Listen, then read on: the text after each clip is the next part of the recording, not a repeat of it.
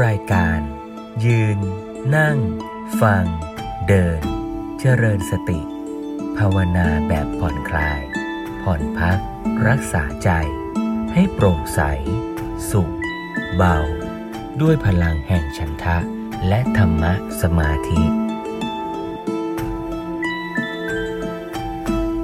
เจริญพรญาติโยมทุกท่านอีกครั้งหนึ่ง ในค่ำคืน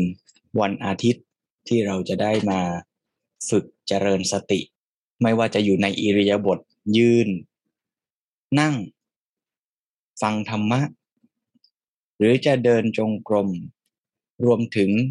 อิริยาบถต่างๆ การกระทำต่างๆ การนึกคิดต่างๆ ก็เป็นอารมณ์ในการฝึกเจริญสติได้ทั้งสิ้น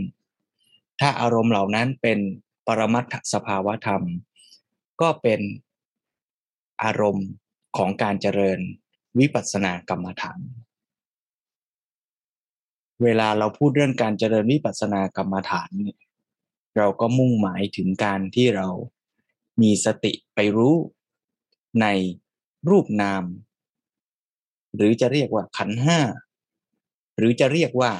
อารมณ์ของวิปัสสนาก็ได้ ถ้าพูดเป็นหลักวิชาการหน่อยก็เรียกว่าวิปัสวิปัสนาภูมิ วิปัสนาภูมิคืออะไรก็คือ ฐานที่ตั้งหรืออารมณ์ของการเจริญวิปัสสนา หรือพูดวนไปวนมาก็คือ ปรมัตถสภาวธรรมนั่นแหละ ก็คือที่ไม่ใช่บัญญัติ ที่ไม่ใช่สิ่งที่เรานึกคิดปรุงแต่ง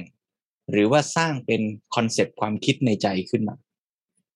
นั้นการที่เรามาเรียนรู้ชีวิตก็คือการที่เรามาเรียนรู้ทำความรู้จักเข้าใจ รูปนามตามความเป็นจริงนั่นเอง รูปนามเนี่ย จะเรียกให้เป็นหลักวิชาการขึ้นอีกหน่อย ก็เรียกว่าขันธ์ห้าขันธ์ห้ามีอะไรขันธ์ห้าก็คือ รูปเวทนา สัญญา สังขารวิญญาณ แบ่งชีวิตเป็นห้าส่วนห้ากอง ในบรรดา รูปเวทนาสัญญาสังขารวิญญาณเนี่ยรูปเนี่ยคือฝั่งรูปธรรม ส่วนเวทนาสัญญาสังขารวิญญาณเนี่ยคือฝั่งนามธรรมนะ ภาษาไทยชาวบ้านเราก็เรียกว่าจิตใจ แต่พอพูดว่าจิตใจเนี่ยเดี๋ยวคำมันจะสับสนก็ต้องยอมรับว่าคำภาษาไทยกับคำภาษาธรรมะเนี่ย มันคลุมเครือกำกวมใช้กันสับสน บางทีคำเดียวกันใช้ในหลายความหมาย อย่างคำว่ารูปเนี่ย รูปถ้าพูดว่ารูปนามอ่านี่รูปนี่นามแต่ถ้าถามว่าแล้วรูปมีอะไรบ้างอะ รูปก็มีทั้งรูปภายนอก รูปภายใน รูปภายนอกก็คืออายตนะภายนอกที่มากระทบเรา กระทบตา ตาก็เป็นรูปเป็นอวัยวะ ที่อยู่ในร่างกายเรา สิ่งที่เป็นภายนอกที่มากระทบตาก็คือ แสงต่างๆ สิ่งที่มากระทบ หู หูก็เป็นอวัยวะ เป็นรูปที่อยู่ในร่างกาย คือประสาทหู สิ่งที่มากระทบประสาทหูก็คือ เสียงต่างๆ ประสาทจมูกก็เป็นรูป สิ่งที่มากระทบประสาทจมูกก็คือกลิ่นต่างๆ ประสาทลิ้นรับรู้รสสิ่งที่มากระทบก็คือรสต่างๆ กายประสาทรับรู้ความเย็นร้อนอ่อนแข็งตึงไหว สิ่งภายนอกที่มันมีความร้อนมีความแข็งมีความไหวมากระทบ ก็เป็นรูปภายนอก เนี่ยทั้งหมดเนี่ยเรียกว่ารูป ทวนใหม่นะรูปภายนอกก็มี สี เสียง กลิ่นรสแล้วก็สิ่งที่มาสัมผัสกายคือเย็นร้อนอ่อนแข็งตึงไหวไอ้ภายนอกเนี่ย บางทีเราก็เรียกว่า รูปเสียงกลิ่นรสโผฏฐพารมคำว่ารูปซ้ำแล้ว รูปในที่นี้หมายถึงแสงต่างๆ ไม่ได้แปลว่ารูปธรรม รูปในที่นี้แปลว่า แสงต่างๆนะรูปเสียงกลิ่นรสโผฏฐพารมรวมกันเนี่ย เรียกว่ารูปธรรม หรือเป็นส่วนหนึ่งของรูปธรรมนะนั้นกลับมาที่รูปธรรมหรือรูปประขันเนี่ยนะก็คือขันแรกของขันห้าในคำว่ารูปประขันเนี่ย หรือรูปประธรรมเนี่ยก็มีทั้งตาหูจมูกลิ้นกาย มีทั้งรูปเสียงกลิ่นรสปวดพารม อยู่ในคำว่ารูปรูปประขัน เพราะฉะนั้นผู้เจริญวิปัสสนาก็สังเกตรูปประขันเนี่ยเป็นอารมณ์กรรมฐานก็ได้อ่าแล้วฝั่งนามธรรมล่ะเป็นอารมณ์กรรมฐานได้ไหมก็ได้ด้วย อารมณ์กรรมฐานที่เป็นนามธรรมก็ได้แก่เวทนาสัญญาสังขารวิญญาณนะในที่นี้เราไม่พูดรายละเอียดใครสนใจรายละเอียดก็ไปศึกษาเพิ่มเติมนะในหนังสือธรรมะนะหรือว่าคอร์สที่เป็นการ พูดบรรยายอธิบายเกี่ยวกับเนื้อหาธรรมะนะเช่นตามรอยพุทธธรรมตามรอยอภิธรรมก็ค่อยไปว่ากัน ในที่นี้เรามุ่งหมายเอาว่ามาใช้ในการฝึกปฏิบัติเจริญวิปัสสนากรรมฐาน ในฝั่งนามธรรมเนี่ยเวทนาสัญญาสังขารวิญญาณเนี่ยรวมๆกันเนี่ยก็คือสภาวะนามธรรมทั้งหมด สภาวะนามธรรมเนี่ยมีลักษณะ พื้นฐานอย่างหนึ่งก็คือ รู้อารมณ์ได้ รูปธรรมเนี่ยรู้อารมณ์ไม่ได้ มันทำหน้าที่ ตามธรรมชาติของมันเฉยๆ มันทำหน้าที่ เสียงก็เป็นสักว่าเสียง ประสาทหูก็ทำหน้าที่รับเสียง แต่ไม่ได้รู้อารมณ์ ตัวที่ไปรู้คือจิต ในขณะที่จิตไปรู้อารมณ์คือรับรู้ว่ามีเสียงมากระทบ ตัวสภาวะรู้เนี่ยคือจิต ในขณะที่จิตไปรู้เนี่ย มันก็มีเวทนาประกอบด้วย จะสุขจะทุกข์เฉยๆก็ว่ากันไป มีสัญญาการจำหมาย เทียบเคียงกับความทรงจำก่อน แล้วก็สังขารปรุงแต่งว่าเสียงอย่างนั้น เมื่อเราไม่ชอบ เราจะโต้ตอบยังไง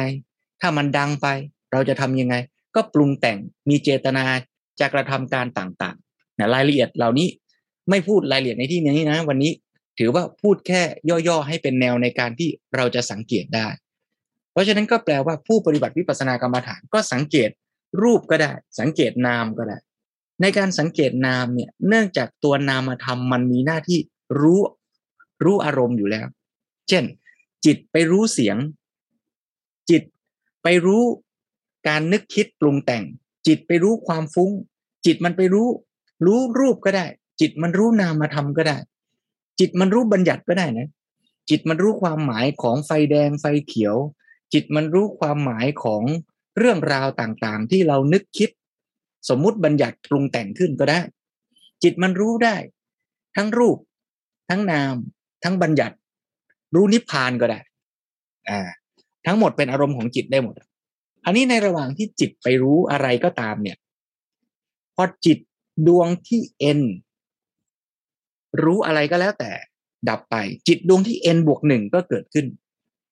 ถ้าจิตดวงที่ n บวกหนึ่งมีสติ ก็อาจจะรู้ไอ้จิตดวงที่ n นั่นแหละ อันนี้เรียกว่าจิตก็มารู้จิต จิตก็เป็นอารมณ์ของสติได้ พูดใหม่นะ จิตเนี่ยมันเกิดขึ้น รับรู้อารมณ์ อารมณ์ของจิต อาจจะเป็นรูปธรรมก็ได้ นามธรรมก็ได้ บัญญัติก็ได้ นิพพานก็ได้ สมมุติว่าจิตดวงที่เอ็นเนี่ย รู้เสียง อาจจะฟังเพลินๆ โดยไม่มีสติก็ได้ จิตที่รู้เสียงเนี่ยไม่มีสติ อ่า จิตขณะถัดไปเนี่ย มารู้ว่าเมื่อกี้กำลังรู้เสียง จิตขณะถัดไปเนี่ยมารู้จิต จิตขณะถัดไปมีสติ มารู้จิตที่กำลังรู้เสียงอย่างนี้ได้ หรือสมมุติว่า จิตขณะแรกกำลังโกรธหงุดหงิดอยู่ อาจจะมีคนที่เราไม่ชอบหน้าเป็นอารมณ์หงุดหงิดอยู่ โกรธอยู่เกิดโทสะอยู่ ขณะนั้นไม่มีสติเป็นอกุศล จิตที่มีความโกรธหงุดหงิดดับไปปับ๊บจิตขณะใหม่มีสติ ไปรู้จิตที่ดับไปเมื่อกี้ ว่าเมื่อกี้หงุดหงิด อย่างนี้ก็ได้ จิตไปรู้ จิตก่อนหน้าที่ดับไปหยกหยกนี่เรียกว่า จิตมารู้จิต สติจเจริญวิปัสสนากรรมฐาน เอาสติมารู้อารมณ์ที่เป็นปรมัตถสภาวธรรม คือจิต หรือองค์ประกอบของจิตที่ดับไปหยกหยกดับไปหยกหยกเนี่ย มันก็เหมือนอดีต แต่เป็นอดีตที่เพิ่งจบไปหยกหยกเป็นอารมณ์ของวิปัสสนากรรมฐานได้ นี่เรียกว่าการที่เราฝึก วิปัสสนากรรมฐานคือรู้รูปและนาม เวลาเราฝึกใหม่ๆ ส่วนใหญ่เราก็จะฝึกรู้รูปกันก่อนโดยมากนะ ที่ฝึกกันในประเทศไทย แต่ฝึกการรู้จากนามธรรมก็ต้องรู้ด้วย เพราะมันก็มีเกิดขึ้น เป็นธรรมดาทั้งรูปทั้งนามนั่นแหละเพราะฉะนั้นวันนี้ก็จะชวนโยมฟังธรรมของหลวงพ่อสุรศักดิ์พระภาวนาเขมคุณ วัดมเหยงในตอนต่อไป เรื่องจิตคือผู้รู้ เพื่อให้เรารู้จัก ทั้งรูปและนาม แล้วเราก็จะได้เข้าใจว่าสิ่งเหล่านี้คืออารมณ์ คือสิ่งที่ผู้ปฏิบัติวิปัสสนากรรมฐานจะเข้าไปสังเกตเรียนรู้ ชวนโยมได้ตั้งใจ สดับรับฟังธรรมะ เพื่อเป็นแนวทางในการฝึกเจริญวิปัสสนากรรมฐานต่อ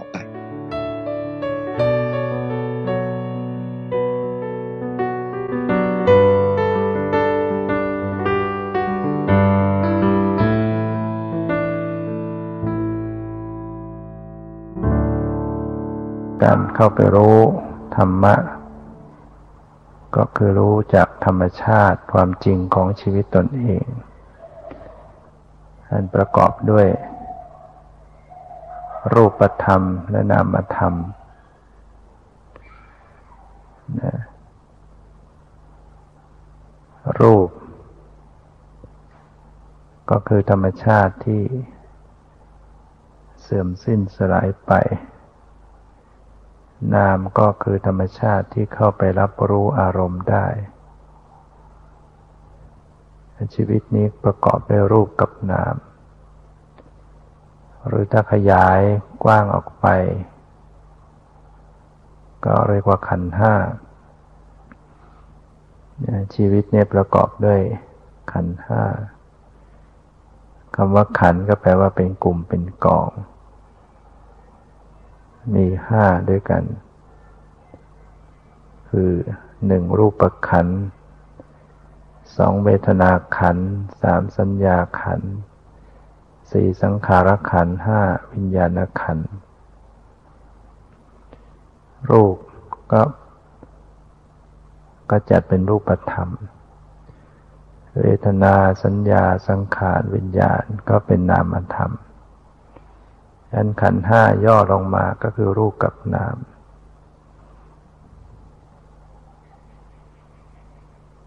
เมื่อได้ฝึกฝนอบรมปฏิบัติ เอากาย เป็นสื่อเข้ามากำหนดดูลมให้ใจบ้าง กำหนดดูอริยบทบ้าง หรือกำหนดพิจารณาอาการ 32 มีผมขนเล็บฟันหนังเนื้อเอ็นกระดูกเป็นต้นบ้าง แล้วจึงเชื่อมโยงเข้าสู่สภาวะปรมัตคือมารู้ถึงรูป ถึงเวทนา ถึงสัญญา ถึงสังขาร ถึงวิญญาณตอนแรกก็ดูกาย ในส่วนอิริยาบถเป็นท่าทางของกายก็ดีแล้วดูลมหายใจเข้าออกก็ดี ต่อมาก็เชื่อมเข้าไปสู่ ปรมัตธรรม คือขันห้ารูปเวทนาสัญญาสังขารวิญญาณเป็นปรมัตธรรม เป็นธรรมชาติที่เป็นจริงมีจริงยังกำหนดเชื่อมโยงเข้าไปสู่ปรมัตก็เข้าไปสัมผัสความรู้สึก ที่กายก็ไปรับรู้ ความกระเพื่อม หรือความตึง ความหย่อน ความไหว ความเย็น ความร้อนอ่อนแข็ง สิ่งเหล่านี้เป็นเป็นปรมัตธรรม เย็นร้อนอ่อนแข็งหย่อนตึงเป็นรูป เมื่อมากระทบกับกายประสาทคือรูปด้วยกัน ก็ทำให้เกิดนาม เกิดกายวิญญาณเกิดความรู้สึกขึ้น ประกอบด้วยเวทนา เป็นความสบายบ้างไม่สบายบ้าง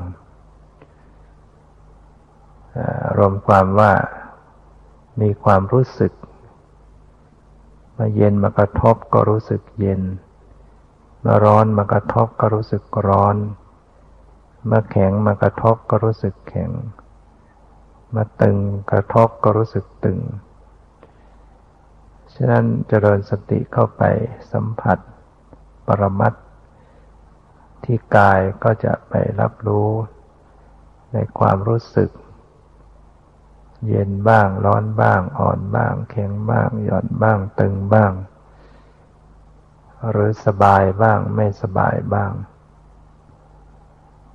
ไม่สบายกายก็เป็นความปวด ความเจ็บ ความเมื่อย ความชา ความคัน ความอึดอัด อันนี้เป็นปรมัต เนี่ยความไม่สบายกายหรือความสบายกาย ก็เป็นเวทนาขัน เย็นร้อนอ่อนแข็งหย่อนตึงก็เป็นรูปขันเนี่ยฉะนั้นกำหนดเข้าไปสู่ความรู้สึก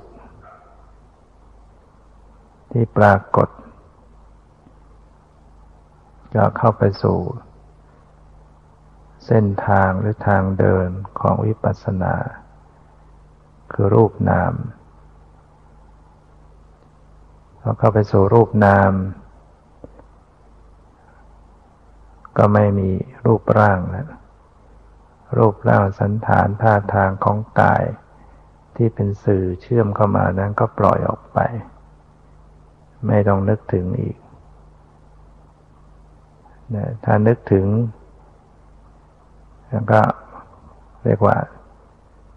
ขยายออกไปสู่สมมุติ ถ้ารู้แค่ปรมัตก็รู้ที่ความรู้สึก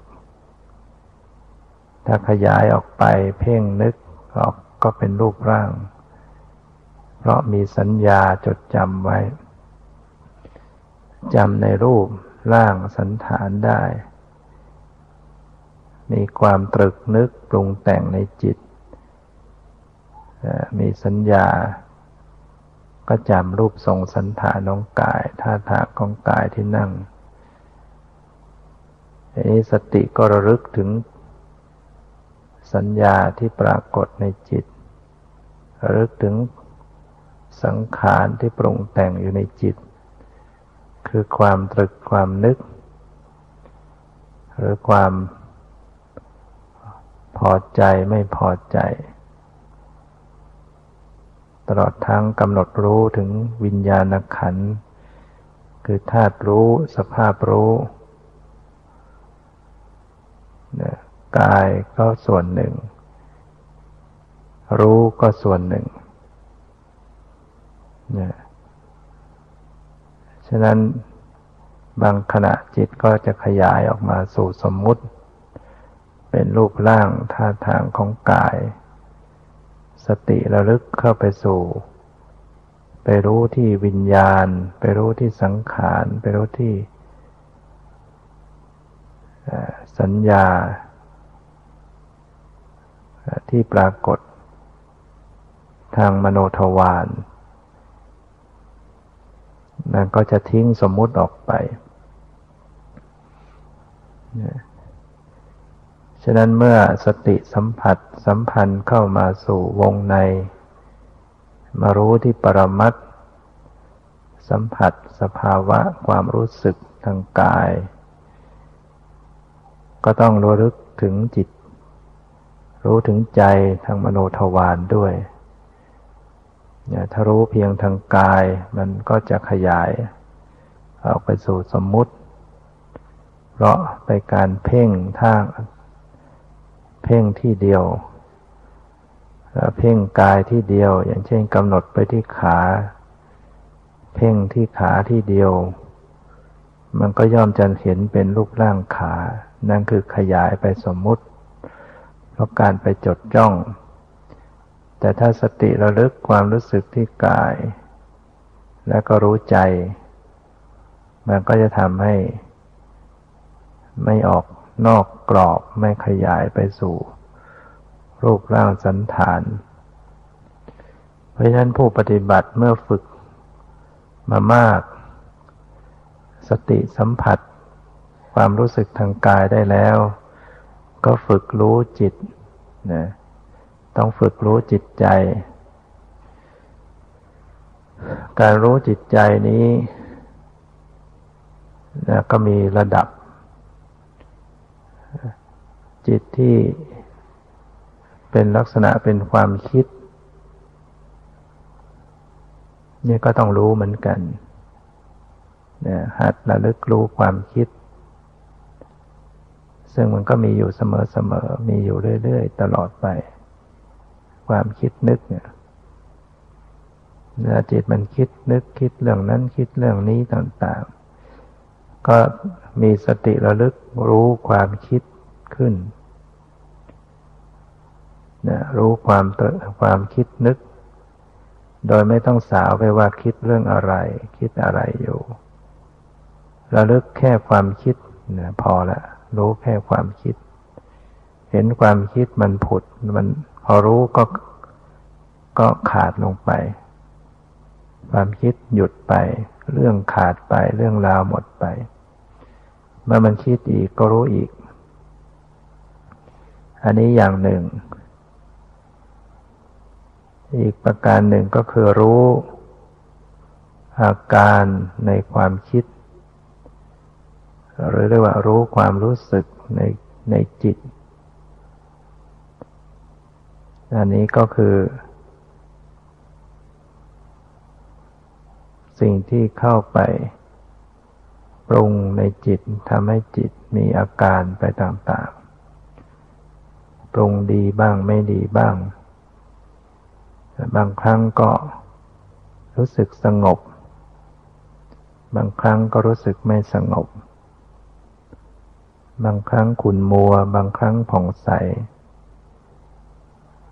อย่างนี้ต้องมีสติระลึก สังเกตอาการในกระแสจิตว่า มีอาการสงบอยู่ หรือมีอาการไม่สงบ คือฟุ้งซ่าน มีอาการสบายอยู่ มีอาการที่ไม่สบายอยู่ มีมีสภาวะมีความรู้สึกต่าง ๆ อันใดก็รู้ รู้ก็รู้แค่ อาการที่ปรากฏไม่ต้องนึกคิดอะไรออกไปเพียงสังเกตว่าสิ่งเหล่านี้เขาเกิด เขาจางลงหรือเขาหมดไปหรือเขาเกิดอีกนะนี่ก็เป็น เป็นสิ่งที่ผู้ปฏิบัติจะต้องเจริญสติเข้าไปรู้ เรียกว่ารู้ในรู้ อาการต่างๆเนี่ยเป็นเป็นสิ่งที่ผสมอยู่ในจิต จิตนั้นเป็นสภาพรู้ฉะนั้นอีกประการหนึ่งที่ผู้ปฏิบัติจะต้องเจริญสติเข้าไปรู้ ก็คือ ลักษณะของจิตโดยตรง พระพุทธเจ้าได้ทรงตรัสถึง ลักษณะของจิตไว้ว่า อารามณวิชานนะรักขนัง จิตนี้จะมีลักษณะ รู้อารมณ์ จิตแม้ว่าจะเกิดขึ้นมากมาย กี่ร้อยกี่พัน ครั้งกี่พันชนิดก็ตามกี่สิบร้อยพันชนิดก็ตาม มันก็จะทำหน้าที่ หรือมีลักษณะเพียงรู้อารมณ์ จะเป็นจิตที่เป็นไปในความโลภหรือจะเป็นไปด้วยความโกรธ หรือจะเป็นไปด้วยความหลง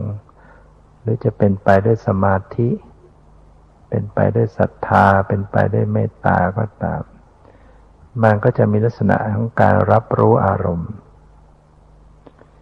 อันนี้ผู้ปฏิบัติก็จะต้องมีสติรึกสังเกตลักษณะของจิต คือสังเกตสภาพของการรับรู้อารมณ์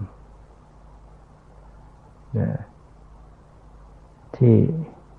รับอารมณ์หมดลง รับอารมณ์หมดลง จิตจะมีการรับอารมณ์อยู่เสมอเนี่ยให้พิจารณาสังเกตดู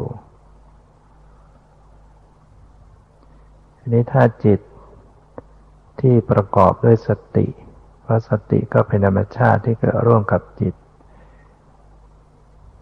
มีสติเกิดร่วม มีสติมีสมัชัญญะเกิดร่วมกับจิต จิตก็เหมือนกับเป็นผู้รู้อยู่เป็นผู้รู้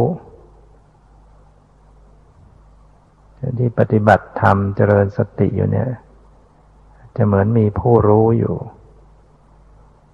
อันนี้เนี่ยที่เป็นสิ่งที่จะต้องกำหนด จะต้องระลึกรู้นะเอาอะไรไปรู้ ก็เอา เอาผู้รู้นั่นแหละ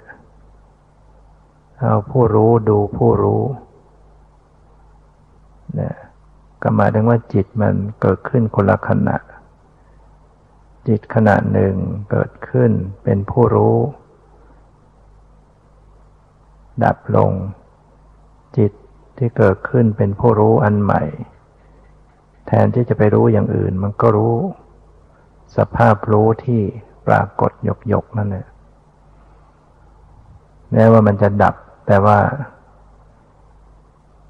มันกระชั้นชิดกันก็เหมือนอย่างรับได้นิดหนึ่งเนะ อันนี้ก็เป็นเรื่องที่ จะต้องอาศัยฟังโดยแยบคาย เพราะว่าฟังลำบากฟังยาก เรื่องของจิตใจ ก็จำเป็นที่จะต้องฟังให้ให้เข้าใจแล้วก็นำไปฝึกหัดฝึกปฏิบัติ เพราะเป็นเรื่องสำคัญเป็นเรื่องที่ผู้ปฏิบัติ จะต้องเข้าถึง ในระดับ ที่จะทำให้เห็น ความเกิดดับ เห็นความเปลี่ยนแปลงเกิดดับของกระแสธรรมต่าง ๆ แล้วก็จะสามารถแก้ปัญหาต่าง ๆ ได้หลายอย่างหลายประการ เช่นการที่จะไปหลงอารมณ์ ในเรื่องนิมิตก็ดี ก็สามารถจะแก้ได้ด้วยการระลึกรู้จิต ระลึกรู้ตัวผู้รู้นี่ ถ้ารู้ผู้รู้เป็น ก็จะสามารถทิ้งนิมิตได้ทันที หรือ จิตที่มีสมาธิ ตกไปอยู่กับความว่าง เนี่ย ก็สามารถจะหลุดออกจากความว่าง ด้วยการรู้จิต ด้วยการรู้ตัวผู้รู้ ถ้ากำหนดจิตเป็นกำหนดผู้รู้เป็น มันก็จะทิ้งจากว่างมารู้ที่จิต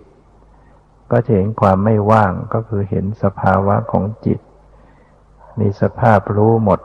มีรู้เกิดขึ้นหมดไปเกิด เห็นความเกิดดับ ของจิตซึ่งเป็นนามธรรมก็เป็นวิปัสสนาขึ้นมาเนี่ยดังนั้นสภาพรู้ซึ่งเป็นลักษณะของจิต ยกตัวอย่างเช่น เวลากำหนดความปวดที่เกิดขึ้น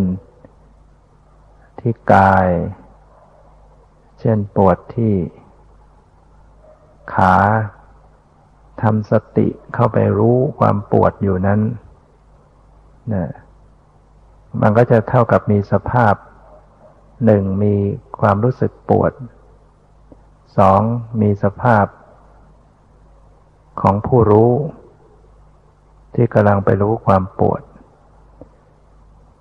เรียกว่าความปวดอันหนึ่ง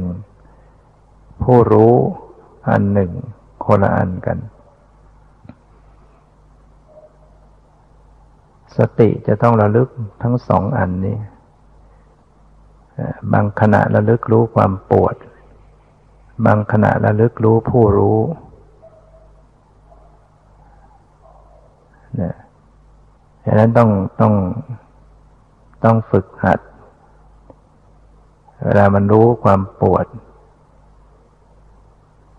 มันก็มีปวดก็มีผู้รู้ สติต้องระลึก ทั้งสองด้าน ทั้งปวดทั้งผู้รู้ และถ้าแยกละเอียดไป ในผู้รู้ก็มีอาการ มีความรู้สึกแล้วมันก็จะรู้อาการในขณะต่อมาเนี่ย หนึ่งรู้ความปวดสองรู้ตัวผู้รู้สามรู้อาการในผู้รู้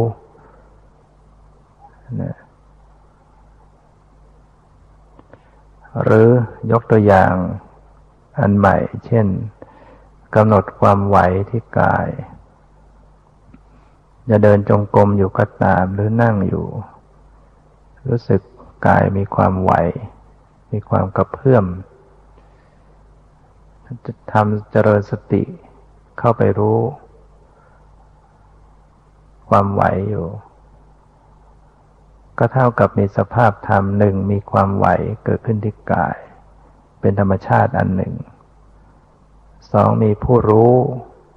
ที่กำลังไปรู้ความไหวอีกอันหนึ่ง สติก็จะต้องระลึกนะ ทั้งความไหว ทั้งผู้รู้ รู้ความไหว รู้ผู้รู้นะให้เห็นว่าความไหวก็อันหนึ่ง ตัวผู้รู้ก็อันหนึ่ง ต้องหัดสังเกตระลึกอย่างนี้เรื่อย ๆ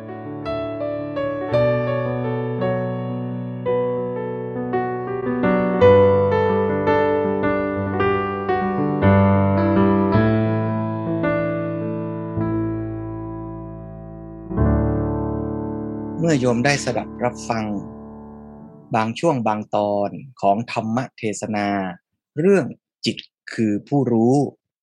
ก็ทำให้เราได้เข้าใจว่า การเจริญวิปัสสนากรรมฐานก็คือการเรียนรู้ชีวิต คือเรียนรู้ทำความรู้จัก รูปและนามที่เป็นองค์ประกอบของชีวิตเรานั่นเอง เราฝึกรู้กาย อาจจะเรียกว่าง่ายกว่าก็ได้ หรือเป็นพื้นฐาน คือมันเป็นสิ่งที่หยาบกว่า สังเกตได้ง่ายกว่า แต่การฝึกรู้ใจรู้ความนึก ความคิด ความรู้สึกต่างๆ ก็เป็นสิ่งที่สังเกตได้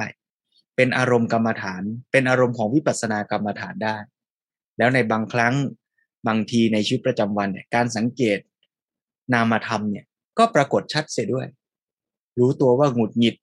รู้ตัวว่ายั่วรู้ตัวว่าเบื่อ ก็เป็นการฝึกรู้ นามธรรม รู้ปรมัตถสภาวธรรมฝ่ายนามธรรม ซึ่งเป็นอารมณ์ของวิปัสสนากรรมฐาน ลักษณะของจิตสำคัญก็คือการรู้อารมณ์ที่ปรากฏเฉพาะหน้า การที่เรารู้อารมณ์ที่เป็นปัจจุบันขณะนั่นแหละ คือการเจริญวิปัสสนากรรมฐาน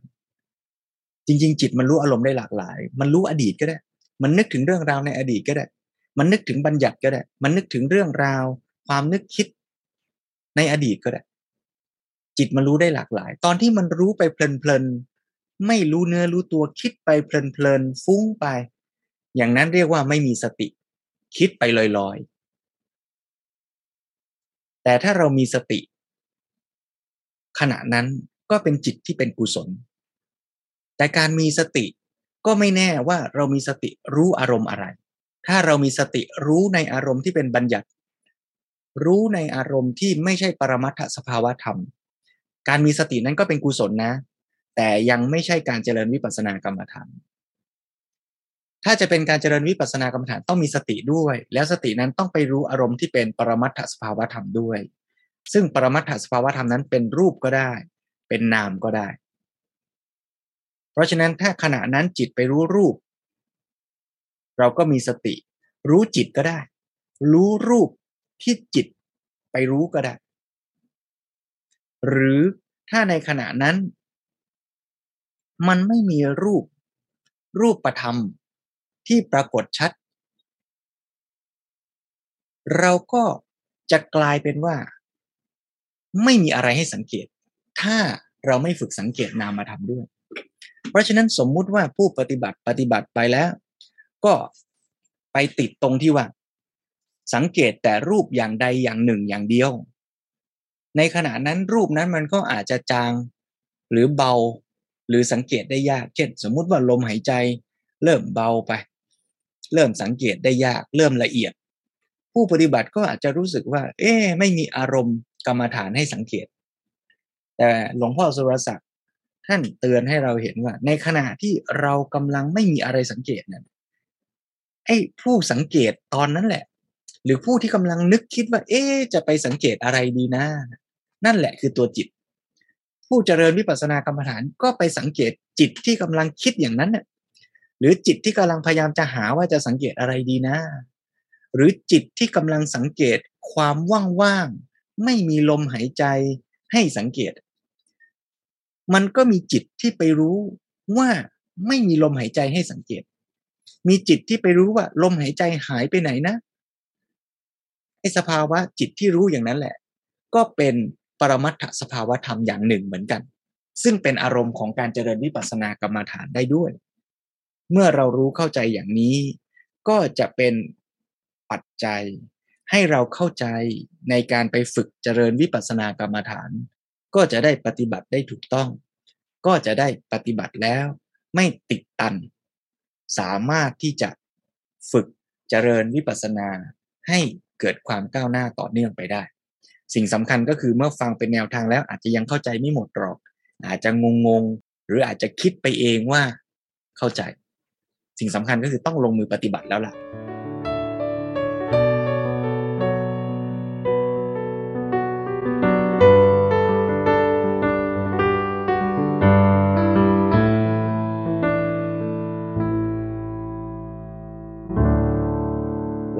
ฏิบัติร่วมกัน โดยใช้เวลาต่อจากนี้ฝึกเจริญวิปัสสนากรรมฐาน ชวนให้โยมอยู่ในอิริยาบถทที่ผ่อนคลายสบาย จะนั่งก็ได้ จะยืนหรือเดินสลับไปด้วยก็ได้ สิ่งสำคัญคือมีสติรู้ที่กายที่ใจ รู้รูป รู้นาม พยายามให้ต่อเนื่อง ถ้าเผลอก็รู้ว่าเผลอ เห็นอาการเผลอที่เพิ่งดับไปหยกหยก ก็เรียกว่ามีสติไปรู้เผลอ เมื่อรู้ความเผลอก็ดับไป ความมีสติก็เกิดขึ้น เมื่อฟุ้งเมื่อคิด ก็รู้ว่าฟุ้ง แต่ไม่จมไปในเรื่องราวที่กำลังฟุ้งหรือนึกคิดนั้น เราก็มีสติ รู้อาการฟุ้ง อาการฟุ้งก็เป็นปรมัตถสภาวธรรมฝ่ายนามธรรมอย่างหนึ่งเหมือนกันชวนโยมฝึกสังเกต สิ่งที่ปรากฏ ที่เป็นปรมัตถสภาวธรรม เป็นการฝึกเจริญสติ ที่เรียกว่าวิปัสสนากรรมฐานร่วมกัน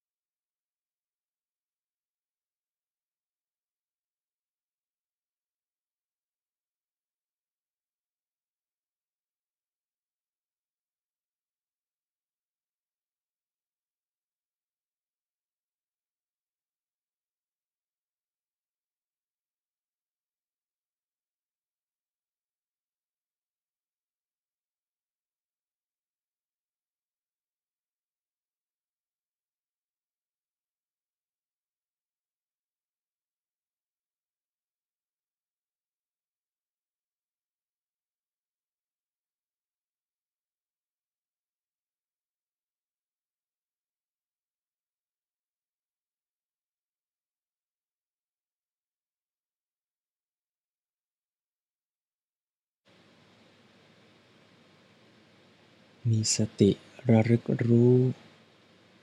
สิ่งที่เป็นปัจจุบันขณะ รับรู้กาย ทางตาหูจมูกลิ้นกาย หรือรับรู้ สภาวะนามธรรม คืออาการรู้ อาการนึกคิด ความรู้สึกพอใจไม่พอใจ รับรู้อาการแต่ไม่ตกจมไปในเรื่องราว เช่นว่าเผลอคิดฟุ้งไป ก็ระลึกรู้ ว่าเราเผลอ เห็นอาการเผลอ เห็นอาการที่ใจเมื่อสักครู่ที่ผ่านไปหยกหยกนั้น เราเผลอ แต่ในขณะที่เรารู้ ขณะนั้น ก็มีสติคือตัวรู้ ที่ไปรู้อาการที่พึ่ง ผ่านไปจบไปหยกหยกนั้น ถ้าเผลอก็รู้ว่าเผลอ แล้วก็มีสติรับรู้ อารมณ์ที่เป็นปัจจุบันต่อเนื่องต่อไป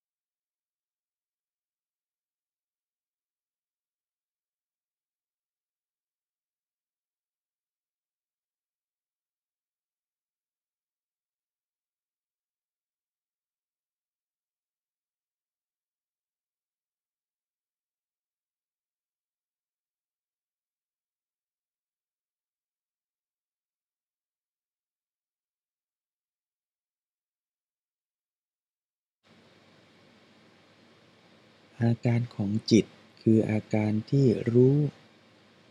สภาวะรู้ ในขณะที่รู้ก็อาจจะมีการนึกคิด มีความรู้สึกพอใจไม่พอใจ มีการ รู้สึกต่างๆ ผู้ปฏิบัติก็สังเกตอาการเหล่านั้น หรือบางคราวเราก็เผลอคิดวิจารณ์ วิเคราะห์ ว่าการปฏิบัติของเราอย่างนี้ถูกต้องไหมนะ การปฏิบัติของเราก้าวหน้าหรือเปล่า อาการคิดเหล่านี้ เกิดขึ้นแทรกอยู่ในขณะที่ผู้ปฏิบัติตั้งใจจะเจริญวิปัสสนา ถ้าเราไปอยู่กับเรื่องราวที่คิด วิเคราะห์ต่อไปเรื่อยๆ คิดสงสัย หาคำตอบ หรือคิดว่าจะสังเกตอะไรต่อดีนะ ทั้งหมดนี้ล้วนเป็นความคิดทั้งสิ้น ผู้ปฏิบัติมีหน้าที่รู้อาการคิด คือรู้ตัวว่าเรากำลังคิด โดยไม่ต้องเข้าไปอยู่ในเรื่องราวของสิ่งที่คิดนั้น ฝึกสติให้เป็นผู้ตามดูตามรู้สังเกต สิ่งที่เกิดขึ้นเป็นปัจจุบัน หรืออาการที่จบไปหยกหยก ทางจิตใจ รู้แล้วก็ปล่อย ไม่หยิบมันมาวิเคราะห์วิจารณ์ ไม่ต้องไปเทียบเคียงกับทฤษฎี หรือความคิดความเห็น ของตัวเราว่ามันควรจะเป็นอย่างไร ลมหายใจควรเป็นอย่างนี้ จิตใจควรเป็นอย่างนั้น หรือจิตอย่างนี้ชื่อว่าอะไร ใจแบบนั้นมีชื่อเรียกแบบไหน เรามีหน้าที่เพียงแค่รู้ สภาวะตามที่เป็น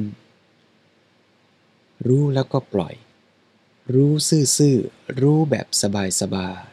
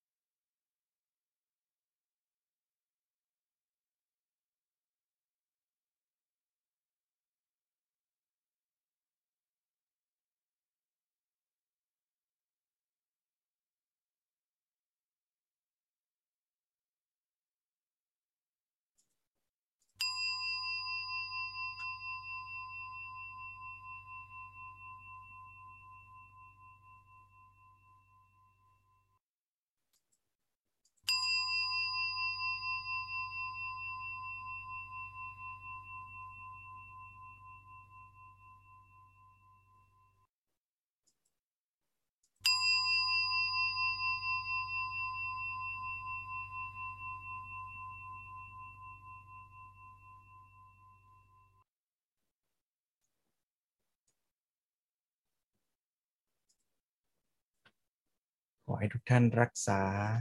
ความมีสติ รู้กาย รู้ใจของตนไว้ ค่อยๆคคลาย จากการกำหนดอารมณ์ วิปัสสนากรรมฐาน แล้วก็รับรู้ความรู้สึกตัวทั่วๆ รับรู้ว่าได้ยินเสียงนี้อยู่ พิจารณาเข้าใจความหมายเรื่องราว ใครจะขยับเนื้อขยับตัวก็กระทำด้วยความมีสติไม่ต้องรีบร้อน ในขณะที่ขยับเนื้อขยับตัวมีความสุขเกิดขึ้น มีความทุกข์เกิดขึ้น มีความคิดนึกเกิดขึ้นก็รับรู้ในแต่ละขณะนั้นด้วย